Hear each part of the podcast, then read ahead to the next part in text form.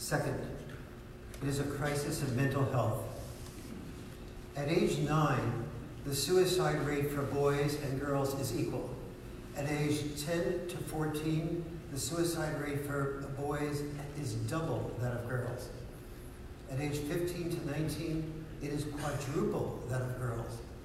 And between the ages of 20 and 24, boys' suicide rate is almost five times that of girls. The U.S. prison population has, as you know, about 93% males. The U.S. prison population has increased 700% since 19, 1970. And we'll learn more about the fact that it's not just males that are 93% of the prisoners, but in a few minutes we'll learn something else about those males that is common to more than 90%.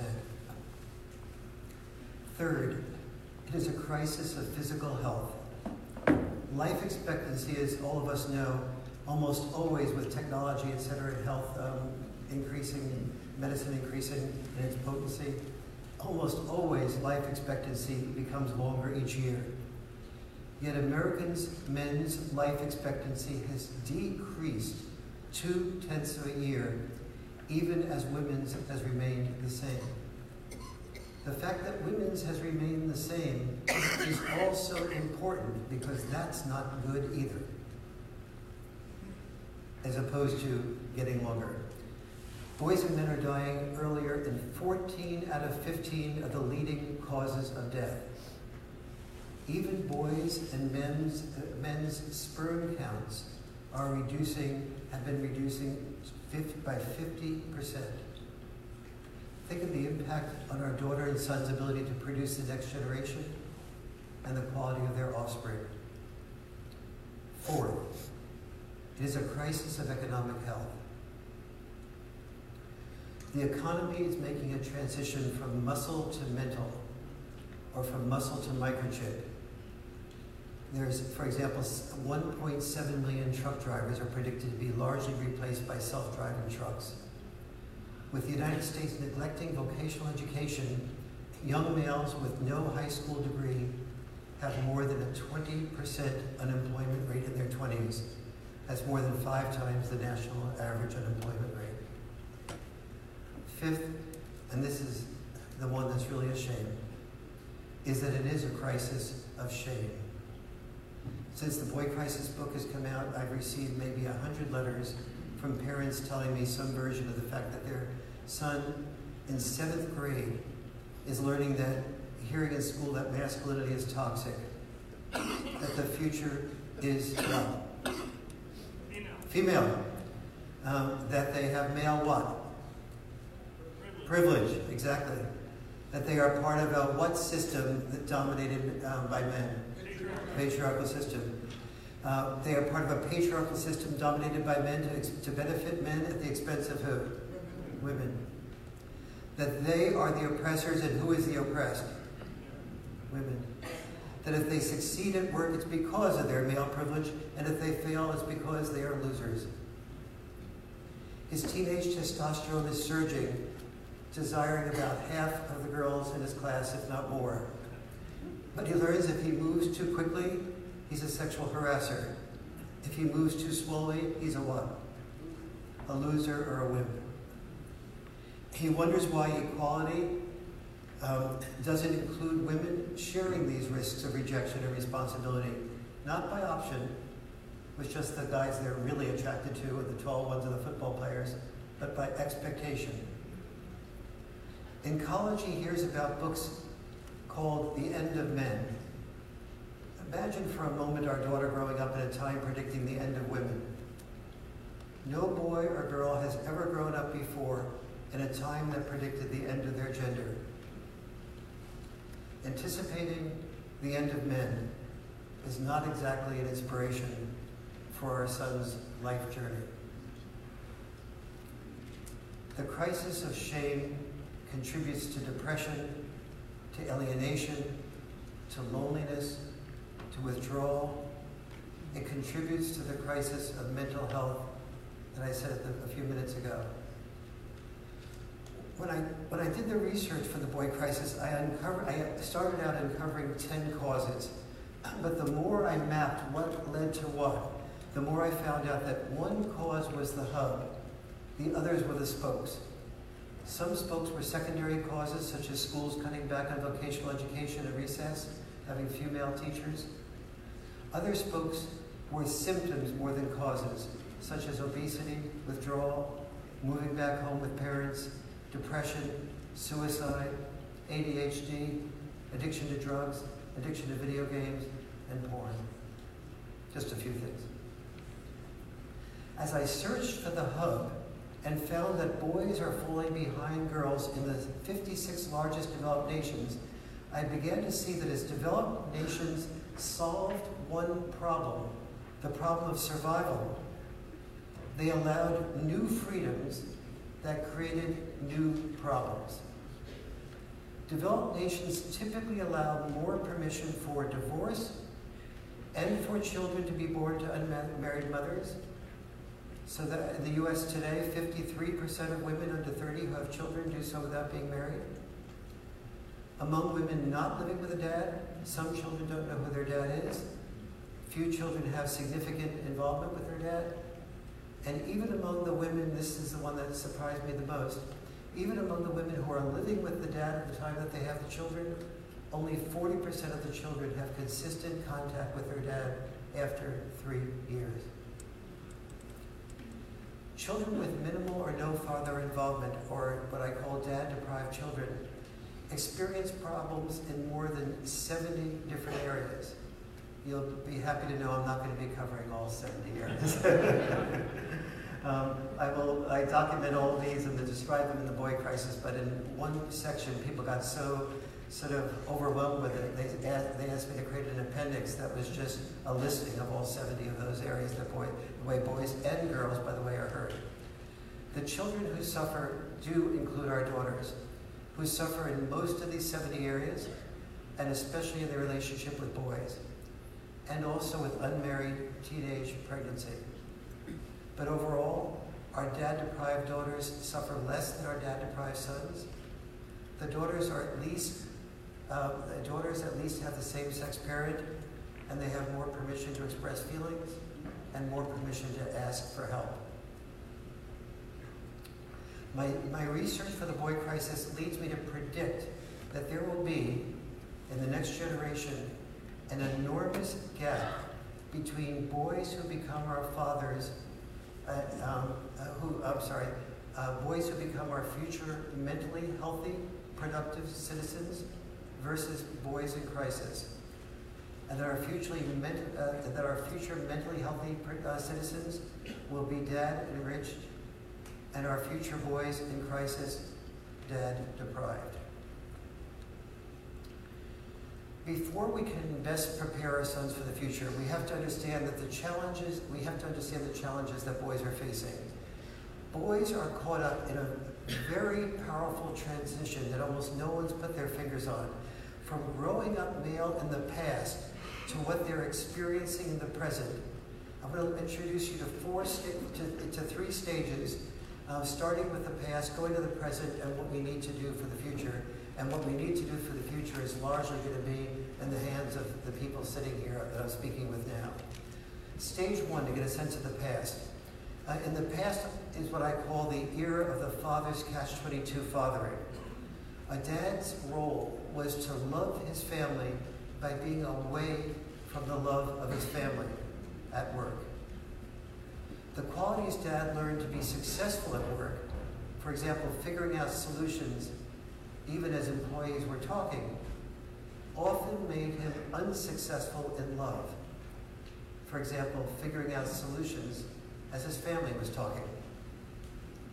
In the past, with little permission for divorce, the good news was that children experienced stability. The bad news was that the children also experienced parents who lived in what I call minimum security prison marriages. Does anybody recognize a minimum security prison marriage? Stage two, the present. Stage two I call the dichotomous era of more absent fathers and more present fathers. So about a third of children today have minimal or no father involvement. They're what I call dad deprived. About a th- third have the fathers experiencing the father's catch-22. Let me see if you're following me here. The father's catch-22 is a dad loving his family by being away from what? Family. Wonderful.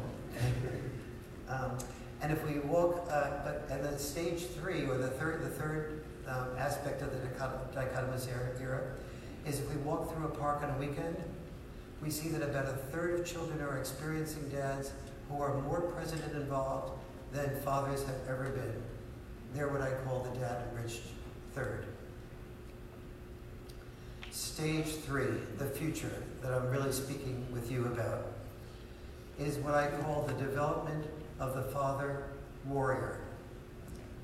If the solution to dad deprivation is dad involvement, our mandate is to call young men forth as father warriors in the future in the same way we called men forth as military warriors in the past. So, how do we motivate our boys to be father warriors in the future? It starts with knowing how boys are motivated. Boys are motivated by honoring them, needing them, and challenging them with a sense of purpose, even as we are loving them. For example, historically each generation had its war. In each generation, a boy received social bribes, such as being called a hero, if he risked dying so others could live. That is, a boy learned to be a hero, that to be a hero, he had to prepare to be disposable. He had to develop, therefore, heroic intelligence, which is preparation for a short life. The opposite of health intelligence, or preparation for a long life. He soon learned that if he risked being disposable, his parents would be proud. My son's a Marine, look at the uniform. And that girls would love him. That girls were a lot more attracted to an officer and a gentleman than they were to a private and a pacifist.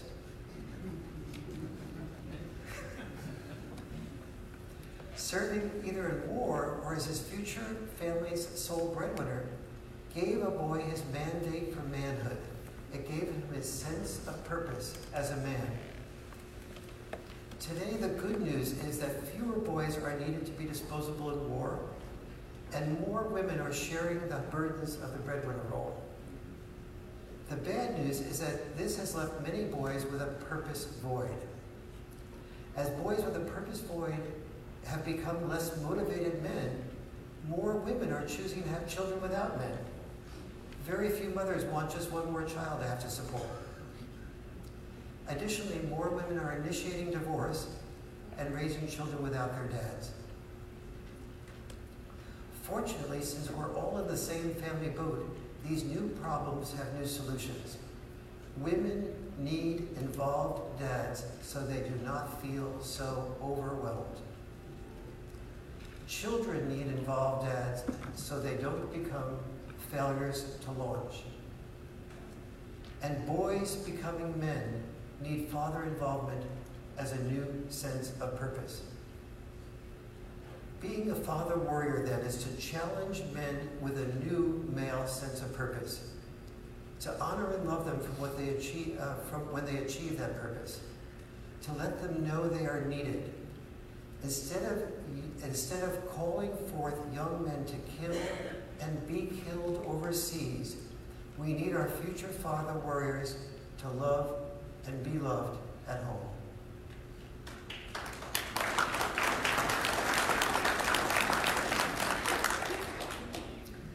This does not mean that men will not have their traditional senses of purpose as possibilities also. Um, do, there's not going to be a lot of competition for doing the dirty jobs such as garbage collecting or doing the hazardous jobs such as construction or putting pesticides on, um, on, on, plants, um, or dominating the death professions such as firefighters and first responders. What we can do for these young men, though, is to appreciate that their anticipated sacrifice of being willing to be our first responders and our firefighters, um, rather, than, rather than shaming them by telling them they have male privilege, is to honor them and appreciate them for their sacrifice. To understand this deeply enough to translate into our parenting, our schools, and the law, it requires understanding the answer to two core questions.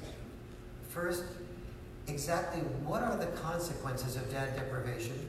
Consequences that lay the foundation not just for boys hurting, but for boys who hurt to hurt us. Second, how we can motivate boys to be father warriors, to understand exactly what dad style parenting is and why it helps children. I mentioned that this was going to be a, a tough um, presentation, so I'm going to ask you to, to, to do a moment what uh, male teachers and female teachers who understand boys do, is just to give them a, a quick break by asking you to stand up and uh, turn to your right this way, uh, my, my left. And with the permission of somebody in front of you, um, ask her him if they would like to have a, a shoulder rub by you. this is what happens when you bring someone in from California.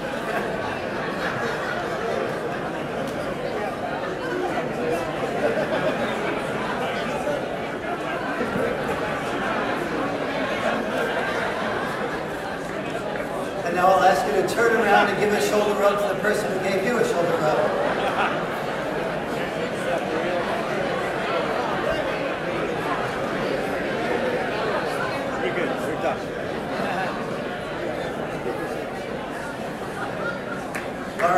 Yourselves a hand.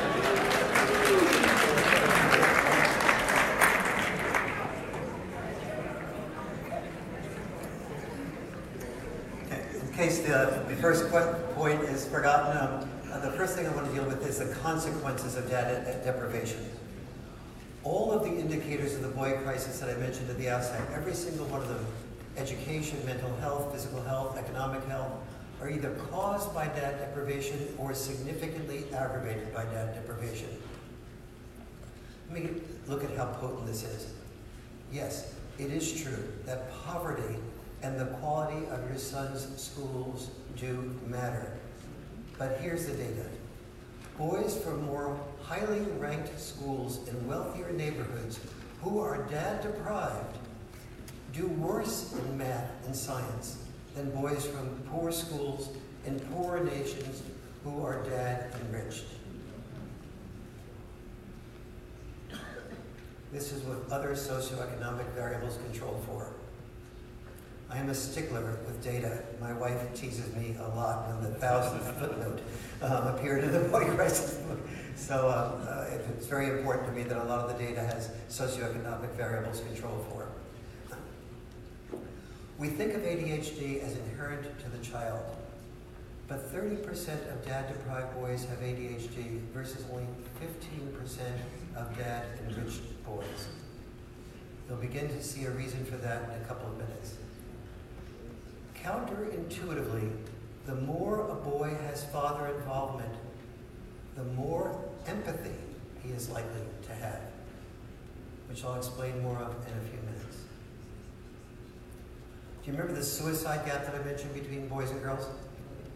Dad deprivation is the greatest single predictor of a boy committing suicide. Dad deprivation is also the greatest uh, predictor of a boy being addicted to drugs. Think the opioid crisis that Jerome Powell had referred to in his um, 60 Minutes. It's the biggest predictor of a boy becoming a bully and being bullied. The qualities of being a bully and a bullied person are very similar, very overlapping. In addition to doing worse in every subject that I mentioned before, a boy without dads is far more likely to be expelled and suspended. It is also the biggest predictor of a boy dropping out of school and therefore becoming alienated, rudderless, and unemployed. Dad deprived boys hurt. And boys who hurt, hurt us. Dad deprived boys are far more likely to commit crimes. The result is that we have thousands of women's centers in the United States, and we also have lots of men's centers. Those men's centers are called what? Prisons, exactly. Um, those prisons, as I mentioned before, are 93% males, but I mentioned that I would share something else with you about those prisoners. Those prisoners who are 93% males, more than 90% of them are what? Dad deprived or dad enriched boys? Dad deprived. Um, I, I looked at uh, ISIS recruits. Uh, three female sociologists did a study of ISIS recruits and found that almost all of ISIS recruits are dad deprived, including the females who were ISIS recruits. Much smaller percentage, obviously, than males. But even there, people who do not have dads are often looking for bigger senses of purpose. And our mass shooters, my own studying of mass shooters has led me to understand that more than 90% of mass shooters are dad deprived. If you're looking at the Boy Crisis book, read the story of Stephen Paddock, who committed, who killed um, 58 people in Las Vegas and injured uh, 590 something. The story of his father, his relationship with his father, will really touch your heart. These boys hurt, and boys who hurt, hurt us. Second, how can we motivate boys to be father warriors, to understand exactly what dad style parenting is and why it helps children? As we've seen in each generation's war, boys will risk death if they know they are needed, but they have to know why, which is why boys were so much more open to fighting Nazis than they were to fighting in Vietnam and in Afghanistan. They were much clearer as to the reason they were needed. My research for the boy crisis differentiates about seven important differences between dad style parenting and mom style parenting. So this is, by the way, these differences are average. They're very predominant, but there are many fathers that do mom style parenting and some fathers, the mothers that do dad style parenting. Um, but as a rule, uh, because uh, dad style parenting has a much greater tendency toward roughhousing, toward game playing. Dads will turn pretty much anything into a game. Uh, into risk taking, into boundaries, to less boundary setting, by the way, but more boundary enforcement.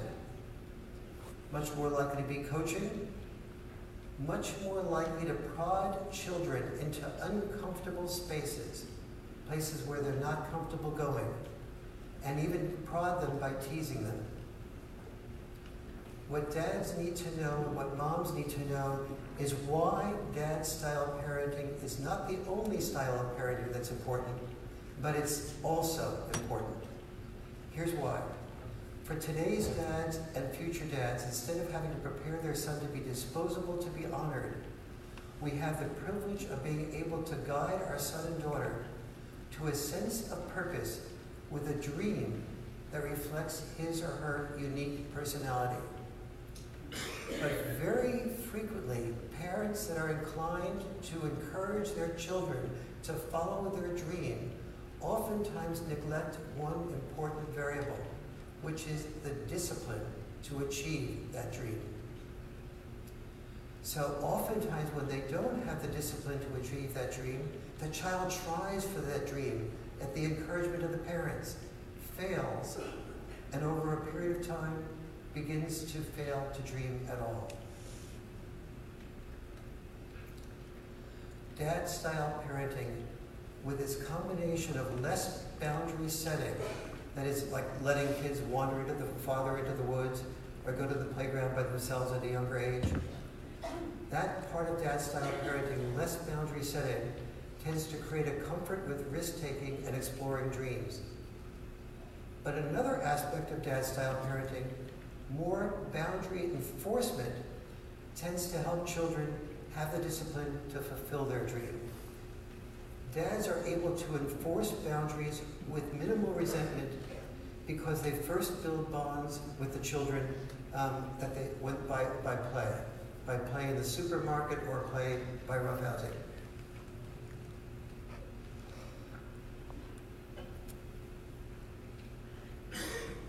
Let me give an example of the play by roughhousing. So it's, uh, it's typical that a dad will um, be you know, uh, roughhousing with his child. So, for example, he might have a wrestling match, and he'll take his three kids and he'll throw the three kids onto the couch. Um, and the, the game is uh, the, three kids, you have to jump off onto my back and pin me down before I pin the three of you down together. And you know, while he's doing this, uh, and maybe the kids' names are Jim, John, and Jane. Um, I'll probably forget those names, but you know, you'll get the, you'll get the idea. Um, and so the three kids jump off onto the back of, um, of the dad, and mom is looking at this and saying, "Oh my God, I feel like I have just one more child to monitor here." Um, and so, but mom is trying to, you know, I don't want to interfere. The kids seem like they're having fun, uh, but I really just feel like, um, you know, sooner or later somebody's going to get hurt. Somebody's going to end up crying. I just feel that in my bones. And but you know, the truth is that she's only about 99.9% likely to be right. Uh, so, so, so the kids jump off and they're really excited to be the king, the king pinner, the pinner downers, and um, and uh, in the process of doing so, um, Jimmy pushes his brother Johnny aside, and um, Johnny sticks his elbow in, um, in, in Jane's face. Um, Jane's younger than both of them are, and um, Dad goes, "Whoa, you know, sweeties, you know, you, you can't put your elbow in your in your in your sister's face." And, uh, and they go, okay, okay, okay, we got it, Dad, we got it. Um, and so and then Dad begins to go back to roughhousing. And Mom is saying, wait a minute. I at least thought that when the kids did get hurt, like I knew they would, that he'd have enough sense to stop the roughhousing. Doesn't he get the connection? Um, and so and, and, so the, the mother is really like, now she's feeling guilty that she didn't intervene sooner. Because not only was she right, but in fact she does have a child here that she has to monitor who doesn't know when to stop. Um, and so that moms can think and feel this way because moms can't hear what dads don't say. And even if dad read a parenting book or a magazine on parenting, he wouldn't find out what he is doing and what the data is behind what he is doing, and he can't, he can't explain to mom that, that what's happening here is a process that leads to an increase in empathy, an increase in the children distinguishing between being assertive and aggressive, a much greater likelihood to have social skills, boundary enforcement that leads to postponed gratification. So let me see, I'll, I'll, I'll deconstruct that and, and work that, that, that process. So dad goes back to roughhousing. And, and he says, but you know, he gives all the warnings about what they can't do. But when the kids go back to roughhousing, they experience what psychologists call emotional intelligence under fire. And under fire, the kids are so excited about being the number one pinner downer of dad uh, that they forget dad's warning. And because, uh, but then dad says, okay, uh, you did do exactly what I told you not to do again, even though you promised you wouldn't. That is the end of the roughhousing for tonight. We'll continue tomorrow night, but no more tonight. Oh, Dad, please, we won't do it again. Sorry? No more till tonight, tomorrow night. Tomorrow night, Dad finds the kids going back into getting a little bit um, on the edge again, and he says, uh, and but they now monitor themselves to a greater degree because they know that if they don't, they're going to do what? Lose the roughhousing.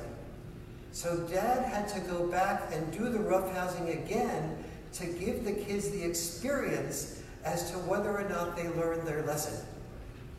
And so, uh, and if they didn't learn their lesson, they'll pay a consequence again. If they did learn their lesson, then we could then we can move on to more subtle distinctions between being assertive versus being aggressive. The, the kids will argue that what they did was different than what they did the night before that got them punished. That gives dad the chance to distinguish between what is being assertive versus what is being aggressive.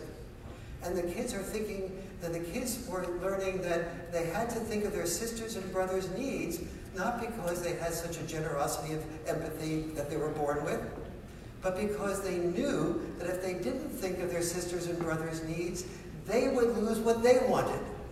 That empathy was in their self interest. And so, with empathy being in their self interest, they can move to a level of being able to know how to be empathetic And who likes people who are empathetic versus not empathetic, who understand the differences between assertive and aggressive? These are the good social skills that lead these kids to having far more friends in school. When they have more friends in school, they're far less likely to get depressed, to be alienated, to withdraw into, in, into video games, and so on. So, something else is happening here. Dad is also making it clear that boundaries need to be enforced, that boundaries will be enforced. And as a result of the boundaries being forced, enforced, the kids are learning the most important single ingredient to success. They're learning postponed gratification. You all remember the, the Walter Mischel experience, the marshmallow test um, at Stanford University, and the kids that, and that, which predicted that the kids that had the greatest postponed gratification were the ones most likely to succeed as they followed them years later. So the dad is requiring the kids to not get what they want, winning at roughhousing, until they do what they need to do. And postponed gratification is exactly that formula. Learning that you, you can't get what you want to have until you do what you need to do first. But dad doesn't explain this to mom. And, and so mom doesn't get this because nobody is taught this. So the kids without the postponed gratification, they go to school. And when, it's, uh, when, and when, when a temptation for not having postponed gratification, such as an invitation to play a, a new video game, such as a text that comes in, um, uh, starts to tempt them, the kids without postponed gratification respond to the text. They interrupt themselves. They therefore get lower grades in school. Uh, they don't finish their homework. They don't, um, and as a result of that, their teachers aren't as um, praise, praising them as much. As a result of that, the parents are talking about their sister or brother who has more postponed gratification with a greater amount of pride. Male, female, um, with the kids don't respect the kids that, that um, don't do as well because it's not just homework that they fail at. If they have a gift of being a soccer player or a gymnast or an actor or actress, um, they, they don't have the discipline to fulfill those gifts. So in no sphere do they learn good social skills that are, that are coupled with respect. So they start feeling ashamed of themselves. And they tend to withdraw into what becomes the boy crisis. They, they tend to withdraw into video game addiction. They tend to withdraw, when it comes to boy girl time, the boys still being attracted to more than half the girls in the class are now finding that the girls are not interested in dating losers and that they're put in the category of being a loser. So what do they turn to to substitute for the actual female? They, they turn to porn. Because porn is access to a variety of attractive women without fear of rejection at a price that they can afford. And so that's basically the way I define pornography. The problem with pornography, aside from moral problems, let's set those aside for a moment, the, the problem with pornography is that it addicts the boy's brain to greater and greater amounts of dopamine uh, so that he's not able to get sexually excited until he increases the risk, increases the, um, the, the, amount of um, excitement, um, artificial excitement that, it, that is, that stimulates him. So when, the, when he finally does have a female that's interested, and he starts trying to act out with her the things that are in important, the female feels objectified. Why? Because she's being objectified. Um, and so, um, and so she withdraws from him, which convinces him, in fact, that he is a loser. And therefore, he goes back to what? To, to more porn. And the cycle continues. Now, those are some of the, um, the next to worst case scenarios. But in the worst case scenario, if you read that story of Stephen Paddock and some of the other mass shooters, the boys you start seeing, they feel like they, they're oftentimes brought up, they're usually quite sensitive, they're often quite intelligent. And they start resenting that girls say they want sensitive males, but they don't really want sensitive males. They want the football players, they want the, the performers. And so they begin to build resentment toward girls. They begin to build resentment to all the people in school that never really appreciated who they were and respected them. And so that, um, and so they have this enormous desire to prove themselves, to wish that if they did something, that they could get people to say, you know, I should have paid more attention to Jimmy. I should have paid more attention to Stephen. I feel badly that I didn't ask more about himself and what was bothering him. I sort of noticed that he was distant. Maybe I should have paid attention to him. And so they plan a mass shooting or plan a school shooting. And so that's often the slippery slope to the boy crisis. And what dads need to know and what all of us need to impart as to why it is not just dads that are important, but it's the dad's style of parenting that's important. It's important for a dad to be there, and if, even if he has an imitation mom style of parenting, that's, that's not too bad. But he has to understand that he has something to contribute, and mom has something to contribute, and what they need is not dad style parenting alone, not mom style parenting alone, but what I call checks and balance parenting. The children who do the best have an active tension between mom and dad that leads to create, creating outcomes of that combination between dad style parenting and mom style parenting that leads the children to have the best of both. Children who do well also have family dinner nights. Family dinner nights are, there's two types of family dinner nights. There's family dinner nights that are family dinner nights, and there's family dinner nights that become family dinner nightmares. Um, and and the, the frequency with which I started to see the outcome of children who had family dinner nights that did not become family dinner nightmares led me to understanding a whole series of guidelines. I'll just give two of them as an example. Guideline number one is no electronics at the table. You're training your children to be able to have stimulation from other people's opinions. But many kids say, no, what do you mean other people's opinions? Mom and dad don't listen to me, they just interrupt and lecture me. And, or my sister and brother is always dominates the conversation. So I'm like, you know, it's not really a conversation, it's like I'm left out. Number two thing that's absolutely important for family dinner nights is that everybody has a chance to be heard no matter what their perspective is. If your son is saying or your daughter is saying, you know, uh, the new theory is that the world is in fact flat, a theory that we did believe for about 1,500 years, um, the, uh, that, that you're not, that that child is not interrupted and, with the science as to why the world is in fact round, but that the child is heard, and then after being heard, that the people, a few people at the table are able to say to the, to the child, what I hear you saying is this. Did I distort anything, sweetie? Is there anything else you want to add? And so the child knows that no matter what his or her perspective is. That other people will have different perspectives at the table, but he is not going to be cut short, put down, or disrespected because of his perspective. Then, when you have that and you have no bar on controversial topics, boys like things that are controversial. They don't want to be protected. Um, and, um, and, this, and actually, once girls feel safe, they like things that, are, that really get into the nitty gritty as well. Uh, they need a little bit more safety, but they still like it.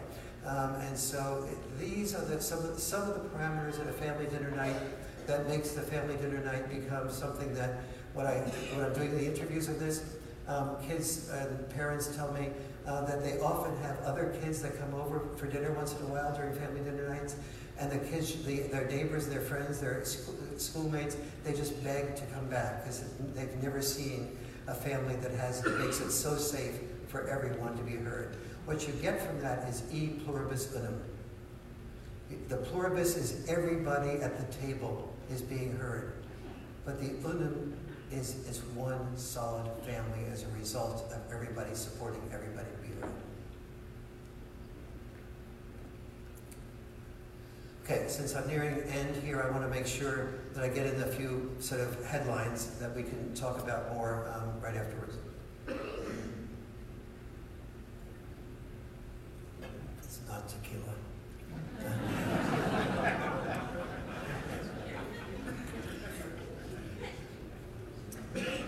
it, let's say you're in this audience and you're, and you're either a person who's already divorced or is a single mom. A single mom is probably the, among the, worst, the hardest working people on the planet.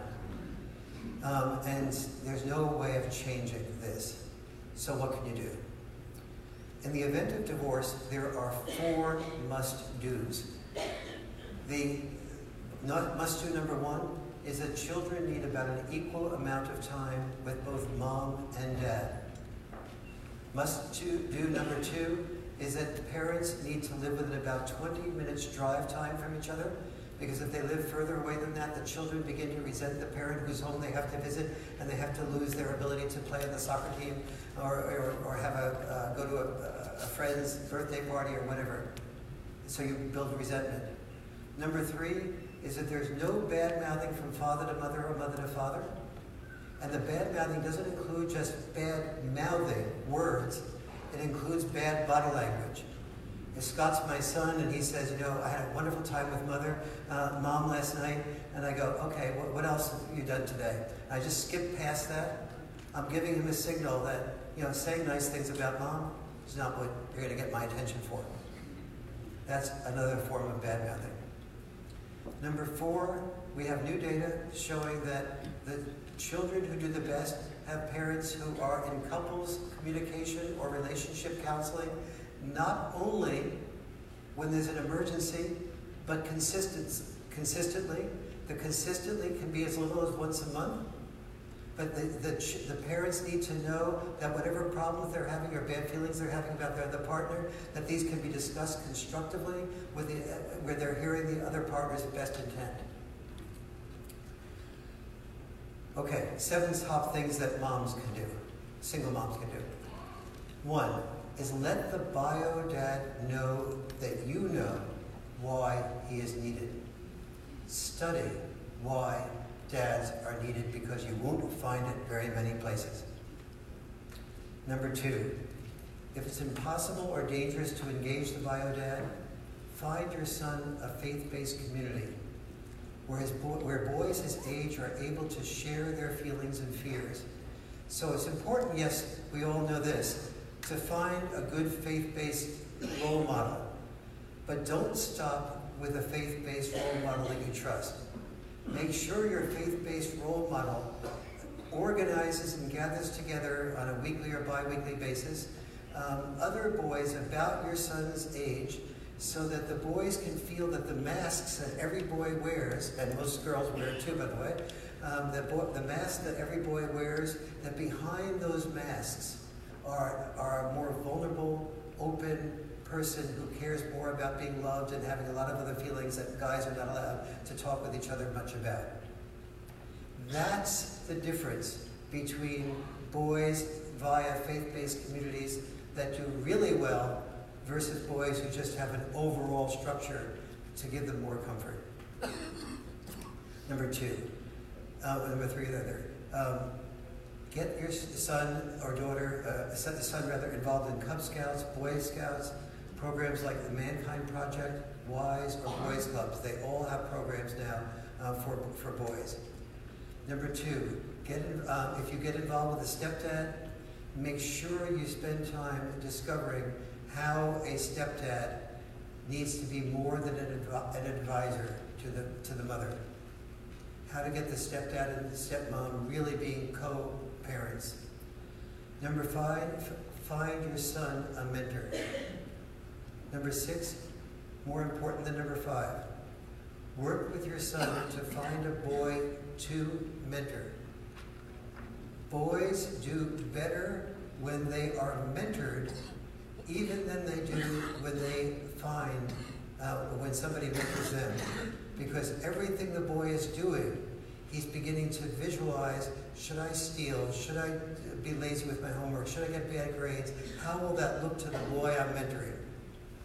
That is very powerful for boys.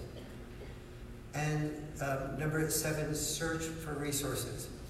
If you are a resource person yourself, let me know about you so I can add you to my website and have you be a resource that I can uh, uh, refer other people um, to. Finally, the five top things schools must, must do. Number one, male teachers, and about equivalent numbers to female teachers. And not just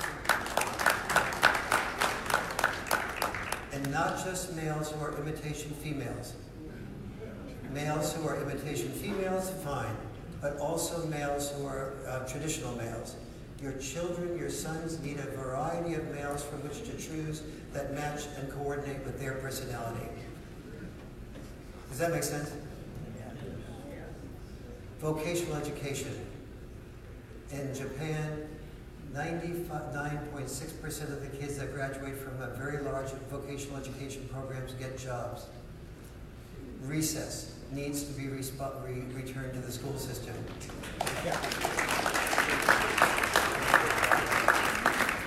That's why I gave you a recess a little while ago. um, training to be a father warrior. This means knowing, helping our sons know how to retain the best of heroic intelligence and health intelligence. Heroic intelligence has many virtues that daughters need, such as risk taking and exploring and a willingness to fail. But also, heroic intelligence, when it goes too far, is um, doesn't provide for the health intelligence that creates a long and healthy life. Our sons have to know in isolation that health, intel, heroic intelligence in isolation is socialization for a short life. Health intelligence is socialization for a long life, and both have virtues that I'm running out of time to explain. um, the last of the, those, those items is that schools need to start communication skills in first and second grades and make sure that parents have those communication skills at the same time.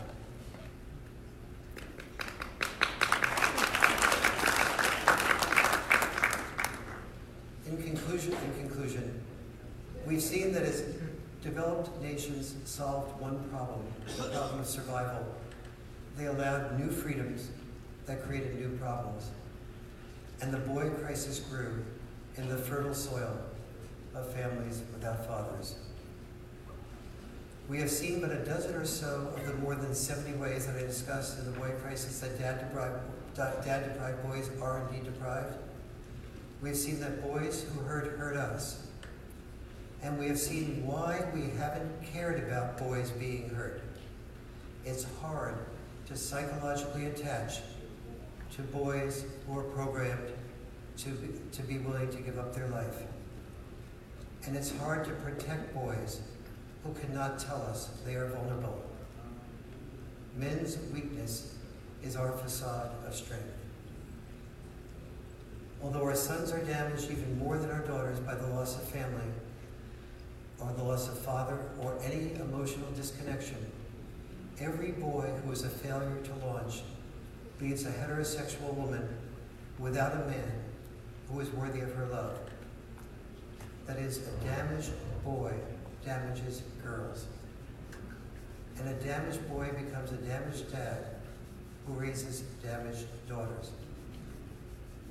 When it comes to men and women, we're all in the same family boat.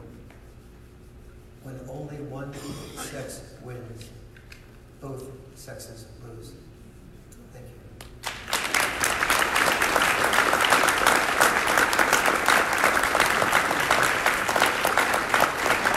Thank you, Dr. Farrell. Unfortunately, I get to be the bearer of the bad news. Is there was a recess plan, but apparently we are running a little bit behind, and we want to make sure that you get to the next sessions.